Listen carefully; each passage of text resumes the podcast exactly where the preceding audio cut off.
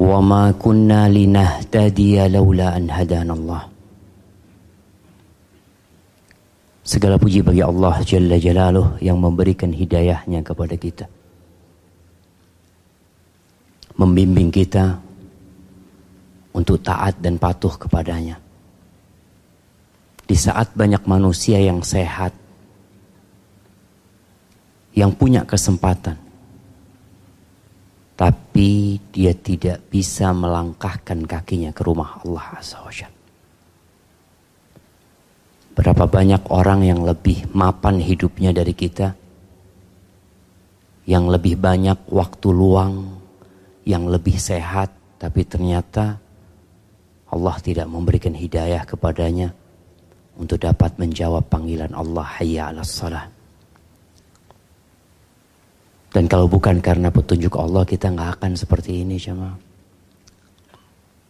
Allahumma salli wa sallim wa zid wa barik wa an'im ala abdika wa rasulika sayyidina wa maulana Muhammadin wa ala alihi wa ashabihi ajma'in. Amma ba'd. Ana mohon maaf karena ngambil waktu istirahat antum. Ya, lahazat beberapa menit lah Anak ingin menyampaikan sesuatu yang semoga dapat menambah keimanan kita. Ahibati fillah. Kalau antum difonis masuk penjara selama 50 tahun. Tapi antum ada kesempatan untuk menebus diri antum. Dengan segala yang antum miliki. Dengan rumah, dengan mobil, dengan uang cash yang antum simpan, dengan handphone yang ada di tangan antum, bahkan dengan cincin yang melingkar di jari antum. Kira-kira antum memilih untuk menebus diri antum sehingga keluar dari penjara atau antum tetap memilih masuk penjara tapi antum punya rumah, tapi antum punya mobil, antum punya handphone di luar sana. Kira-kira mana yang kita pilih jemaah? Kita akan menebus diri kita. Nggak apa-apa nggak punya rumah. Daripada anak punya rumah tapi anak berada di penjara. Nggak apa-apa anak nggak punya mobil. Daripada anak punya rumah, punya mobil tapi anak di dalam penjara. Apa gunanya? Itulah permisalan sodakoh. Yang Nabi alaihissalatu memberikan contoh kepada kita. Bahwa kita dengan bersodakoh sejatinya sedang menebus diri kita. Dari neraka yang sedang menanti kita. Neraka itu nungguin kita jamaah. Tidak ada satupun manusia yang dapat masuk surga kecuali dia harus lewat neraka dan tidak semuanya bisa melewati sirat yang berada di atas neraka jahanam. Allah Azza wa Jalla berfirman, "Ya ayyuhalladzina amanu anfiqu mimma razaqnakum min qabli an ya'tiya yawmun la bay'un fihi wala khullatun wala syafa'ah wal kafiruna humudh zalimun." Kata Allah, wahai orang-orang yang beriman. Berinfaklah kalian. Kita hari ini kenapa semua berada di gedung ini? Kawan-kawan meninggalkan rumahnya. Dari pagi.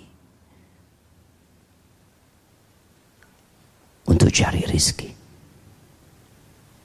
Siapa yang kasih rizki? Kantor kita? Bos kita? Allah yang kasih rizki. Makanya Allah katakan, wahai orang-orang yang beriman, anfiku, infakkan, bagikan dari apa yang kami rizkikan kepada kalian. Kalau engkau punya uang bukan dari rizki Allah, jangan disodakohkan. Kalau engkau merasa punya kekayaan yang bukan dari pemberian Allah, jangan kau bagikan. Engkau berpikir bahwa saya uang yang kau miliki karena usahamu, karena keringatmu, karena kecerdasanmu, jangan dibagikan. Tapi kita harus tahu, semuanya rizki dari Allah Azza wa Jalla. Jangan pernah berpikir karena anak berusaha, karena anak berupaya, karena anak merantau. Lah. Kita dapat melihat orang-orang yang merantau bersama kita, yang bekerja bersama kita, tapi beda rezeki dia sama kita. Dia mungkin lebih tinggi secara pendidikan daripada kita, tapi kenapa kita lebih banyak rizkinya? Allah yang bagi. Maka Allah katakan, anfiku mimma rozaknakum. Supaya kita nggak berat untuk berbagi. Nggak mikir berulang kali untuk berbagi. Kenapa? Ini rizki Allah yang kasih. Dan yang nyuruh berbagi siapa? Ya Allah yang ngasih. Bayangin jemaah, begitu mudahnya kita berbagi tatkala konsep ini melekat di hati kita. Kalau ada orang kasih duit sama anak ustadz, Anak titip ke Ustadz 100 juta Ustadz. Tolong bagikan ke fakir miskin. Kira-kira anak mikir untuk membagikan jamaah. Anak nggak akan pernah mikir kenapa. Ini bukan fulus anak. Yang ngasih nyuruh anak bagikan. Ya anak akan bagikan. Kecuali anak berkhianat. Dan Allah suruh kita berbagi. Yang engkau terima tiap bulan itu pemberian Allah. Tapi terkadang kita merasa ini hasil keringat kita. Sebagian kita seperti Qarun. Ketika Allah perintahkan kepadanya wa ahsin. Kama ahsanallahu ilaih. Berbuat baiklah engkau, bantulah orang lain, bagikan apa yang engkau miliki sebagaimana Allah berbuat baik kepadamu. Allah tuh berbuat baik kepadamu. Allah yang kasih sama engkau kedudukan. Yang berikan pekerjaan kepadamu. Yang memudahkan bagimu untuk mendapatkan rezeki. Itu Allah yang kasih. Sehingga Allah mengingatkan Qarun nih. Wa ahsin kama ahsanallahu ilaik.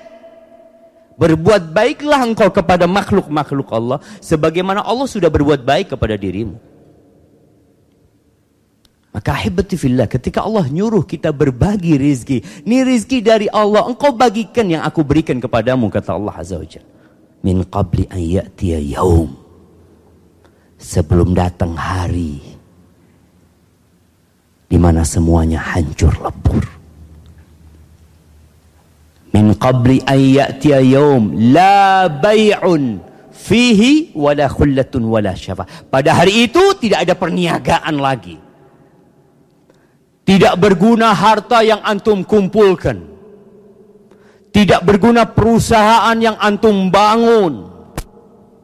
Hari yang kata Allah, yaum la yanfa'u malun wala banun. Nggak berguna tuh hartanya. Akan datang tuh hari jamaah. Kita semua akan menghadapi. Dan kita sudah melihat dengan mata kepala kita sendiri. Orang-orang yang meninggalkan hartanya Perusahaan yang dia bangun, dia tinggalin. Tanpa dia punya beban sama sekali meninggalkan semua kekayaannya.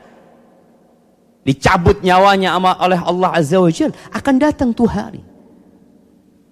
Wala khullah. Nggak ada pertemanan pada hari itu. Kita sibuk cari sohib di dunia ini. Membangun bisnis, mencari kolega. Hari itu nggak ada gunanya. Wala syafa' engkau mau cari syafaat dari siapa? Kalau ternyata engkau tidak melaksanakan perintah Allah Azza wa Jal. Kita disuruh sama Allah. Dan banyak ayat Allah memerintahkan kepada kita. Allah Azza wa Jal mengatakan, Ya ayyuhalladzina amanu. Allah panggil lagi, wahai orang-orang yang beriman. La tulhikum amwalukum wala auladukum an zikrillah. Wahai yang beriman, jangan sampai harta anak kalian membuat kalian lalai dari mengingat Allah Azza wa Jal.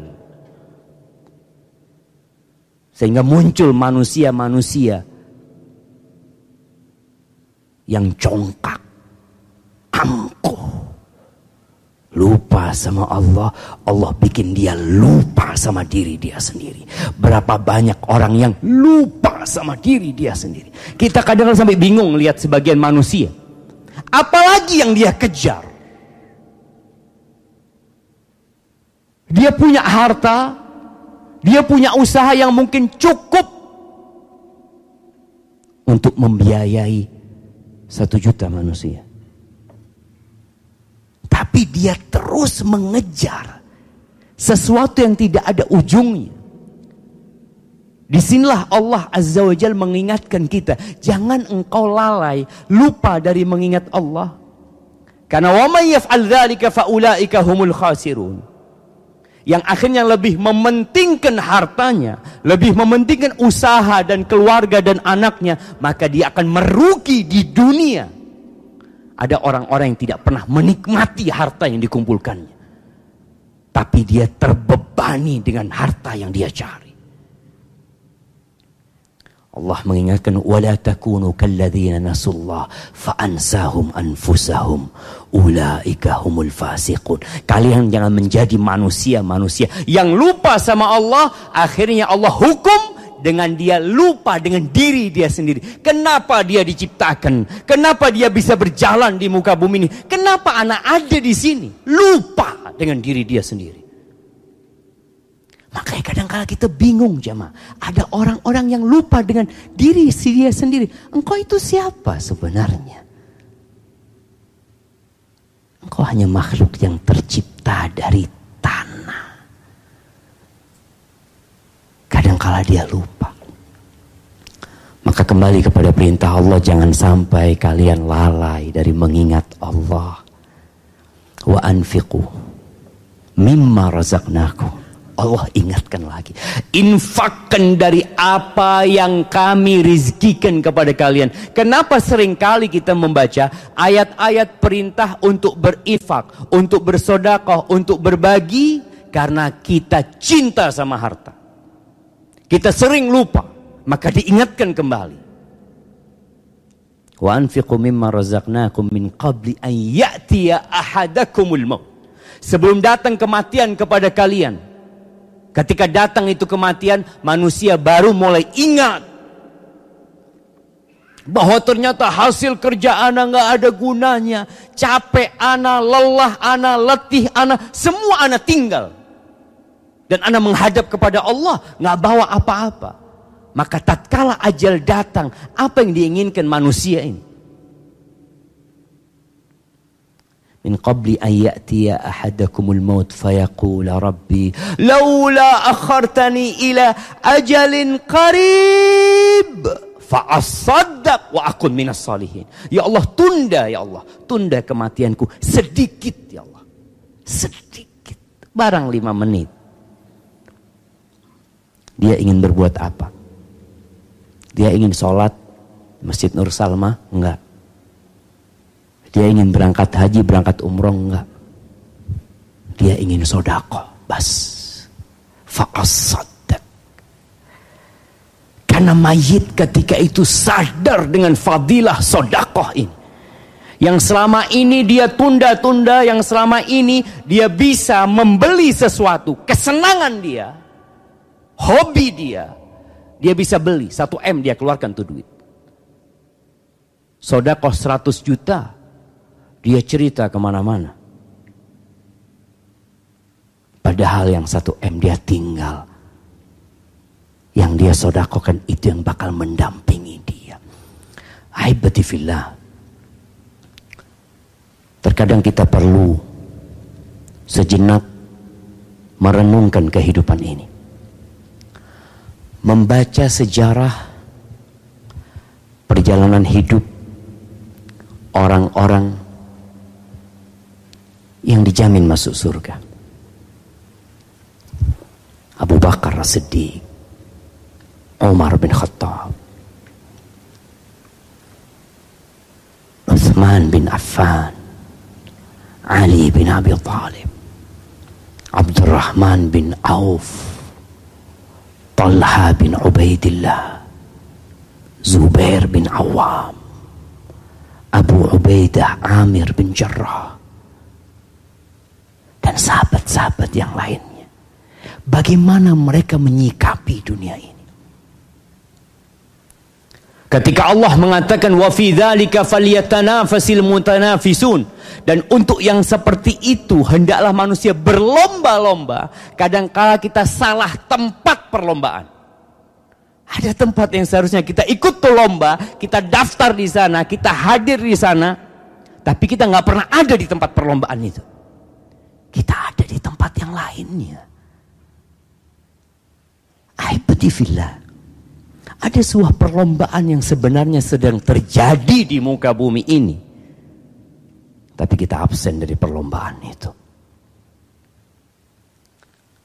Suatu hari Rasulullah Sallallahu Alaihi Wasallam memberikan arahan kepada para sahabatnya untuk bersodakoh.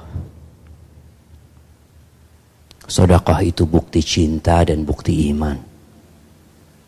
Umar bercerita, Hari itu kebetulan aku dapat rezeki. Aku punya harta hari itu. Kata Umar, aku bawa setengah hartaku. Dia mengatakan, kalau aku bisa mengalahkan Abu Bakar, kalau bisa, insabaktuhu yauman, hari ini aku akan mengalahkan dia. Karena Umar membawa setengah hartanya. Bukan dua setengah persen. Bukan lima persen. Tapi setengah harta itu dibawa. Dia letakkan di hadapan Rasul Sallallahu Alaihi Wasallam. Lalu baginda Nabi alaihi salatu wasallam bertanya, "Madza tarakta li ahlik?" Nabi kita alaihi salatu wasallam peduli dengan para sahabatnya. Beliau sayang sama umatnya. Beliau tidak ingin memberatkan umatnya. Beliau bertanya kepada Umar. Melihat harta yang dibawa Umar tuh banyak banget gitu. Maka ditanya, Mada tarakta li ahlika? Apa yang kau tinggalkan buat keluargamu? Kata Umar mithlahu. Seperti ini. Kemudian Umar duduk di sana menunggu saingannya. Menunggu Abu Bakar As-Siddiq yang dia selalu ingin berlomba-lomba menuju ke surga Allah SWT. Datang Abu Bakar membawa semua hartanya.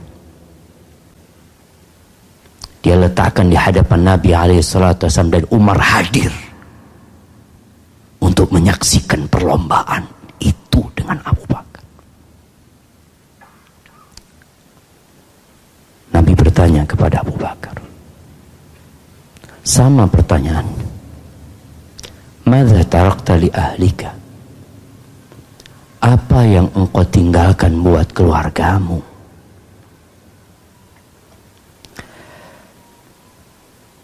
Ahibati. Kalau kita meninggalkan harta di rumah, boleh jadi kita pulang ke rumah, rumah kita kebakaran. Sehingga harta kita pun ludes. Tapi Abu Bakar dengan begitu yakinnya mengatakan kepada Nabi SAW, Taraktu lahumullah wa rasulah. Aku tinggalkan buat mereka Allah dan Rasulnya. Bayangkan kalau kita meninggalkan Allah buat keluarga kita. Allah Rabbus samawati wal ard. Allah pencipta langit dan bumi ini. Semua gedung-gedung tinggi yang kita lihat di Jakarta itu milik Allah Azza wa Semua mobil-mobil yang berjalan di jalanan itu milik Allah Azza wa Semua manusia yang berjalan dengan dua kakinya, melihat dengan dua matanya, itu ciptaan Allah Azza wa Jalla. Yang Allah apabila hendak membinasakan semua, Allah tinggal mengatakan kun selesai. Tapi kadangkala kita meremehkan Allah. Abu Bakar mengatakan, aku tinggalkan buat keluargaku pencipta langit dan bumi ini. Aku tinggalkan buat keluargaku Ar-Rahman, Ar-Rahim, Al-Malik, Al-Quddus. Aku tinggalkan buat mereka Al-Hayyu Al-Qayyum. Kita kadang-kala nggak kenal sama Allah Azza wa Jalla. Kadang-kala kita lebih percaya dengan yang di tangan kita. Dengan yang di berangkas besi kita. Daripada sama Allah Azza wa Jalla. Sebagian kita berkata tawakal sama Allah Azza wa Jalla. Buktikan kalau engkau tawakal sama Allah Azza wa Jalla. Umar tatkala melihat itu dia mengatakan, nggak mungkin aku mengalahkan Abu Bakar. Dia punya keimanan yang levelnya beda sama Umar bin Khattab radhiyallahu. Ahibati fillah. Kenapa kita takut bersedekah? Kadang-kala kita kurang yakin dengan janji-janji Allah Azza wa Jalla. Tapi kenapa kita siap investasi investasi dengan jumlah yang besar? Kita letakkan uang kita kepada manusia yang mungkin dia berdusta, yang mungkin dia berbohong, yang mungkin dia kolab, dia bangkrut. Kita masih taruh duit kita di situ. Ama Allah Azza wa Jalla yang Allah berjanji in tuqridullah qardan hasanan yudha'ifhu lakum wa yaghfir lakum kalau kalian ngutangin Allah kalian investasi sama Allah kalian pinjamin Allah Allah akan lipat gandakan buat kalian. Kita percaya? Iya percaya Ustaz. Tapi nggak yakin. Kurang Jamaah, keyakinan kita jamaah. Maka subhanallah, ketika ada seorang laki-laki di padang pasir, di padang yang lapang, dia mendengar suara dari awan. Ini cerita dari Nabi kita Muhammad alaihi salatu wassalam. Dia mendengar suara dari awan yang mengatakan isqi hadiqata fulan Sirami kebunnya fulan. Sirami kebunnya fulan. Orang ini heran. Ada suara keluar dari awan. Yang mengatakan sirami kebunnya fulan. Dia ikutin itu awan. Ternyata awan itu bergerak menuju padang bebatuan. Kemudian menurunkan airnya di sana. Semua air itu kemudian berkumpul di satu jalur air. Dia ikutin, ternyata air itu sampai ke sebuah kebun. Hujan itu tidak turun di atas kebun itu. Turun di tempat lain. Tapi airnya sampai ke kebun orang itu. Orang itu mengatur jalannya air. Orang yang mendengarkan suara itu mengucapkan salam lalu bertanya. Namamu Fulan kata dia. Dengan nama yang disebutkan di langit. Namamu Fulan kata dia. Iya Fulan bin Fulan kata dia. Lalu yang ditanya bertanya. Kenapa engkau tanya namaku? Ya aku tanya namamu soalnya namamu disebutkan di awan. Yang airnya sekarang sampai ke tempatmu. Pernahkah kita berpikir nama kita disebut di sana aja Allah Rabbul Alamin menyebut-nyebut nama antum memerintahkan secara khusus kasih fulan, kasih fulan. Allah Rabbul Alamin. Orang ini heran, kenapa engkau tanya nama aku? Aku dengar namamu disebutkan di sana.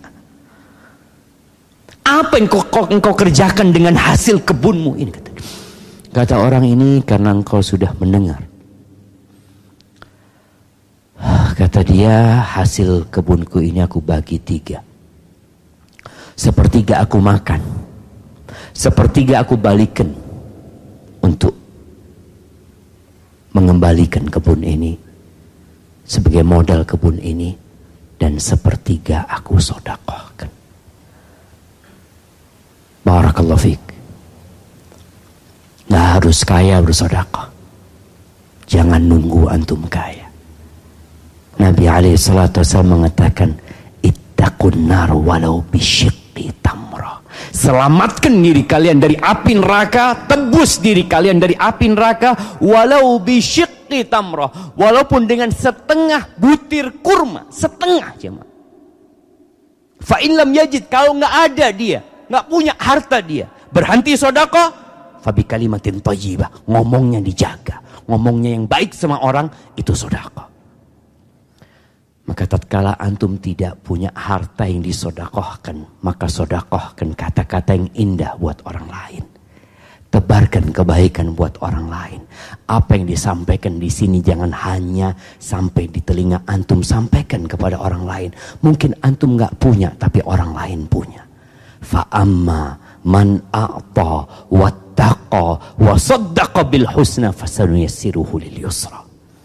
Adapun orang yang berbagi yang mengeluarkan hartanya dan dia takut sama Allah. Dia percaya dengan adanya hari kebangkitan. Dia dengan yakin dengan adanya surga Allah Azza wa Jal. Maka Allah akan mudahkan urusan dia untuk menuju ke surga. Wa amma man bakhila wastaghna wa kadzdzaba bil husna fasanuyassiruhu lil usra. Wa ma yughni anhu maluhu idza taradda. Adapun orang yang bakhil, yang sulit berbagi, yang pelit, untuk kesenangannya dia nggak bakhil, untuk akhiratnya dia berpikir berulang kali. Dan mungkin dia juga mendustakan dengan adanya hari kebangkitan nantinya. Dengan adanya surga, dengan adanya balasan dari Allah Azza wa Jal. Fasanu yassiruhu lil usra. Kami akan mudahkan dia menuju kepada kesulitan, menuju ke neraka. Allah akan mudahkan jalan dia ke mana ke neraka. Terus hartanya nggak akan berguna buat dia. Ahibatifillah, anak nggak ingin lama-lama karena antum harus balik ke kantor antum semua. Itu mungkin yang dapat ana sampaikan.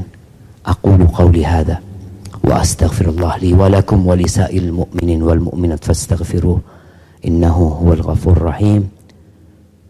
Subhanakallahumma bihamdika ashhadu an la ilaha illa anta astaghfiruka wa atubu ilaik. Wassalamualaikum warahmatullahi wabarakatuh.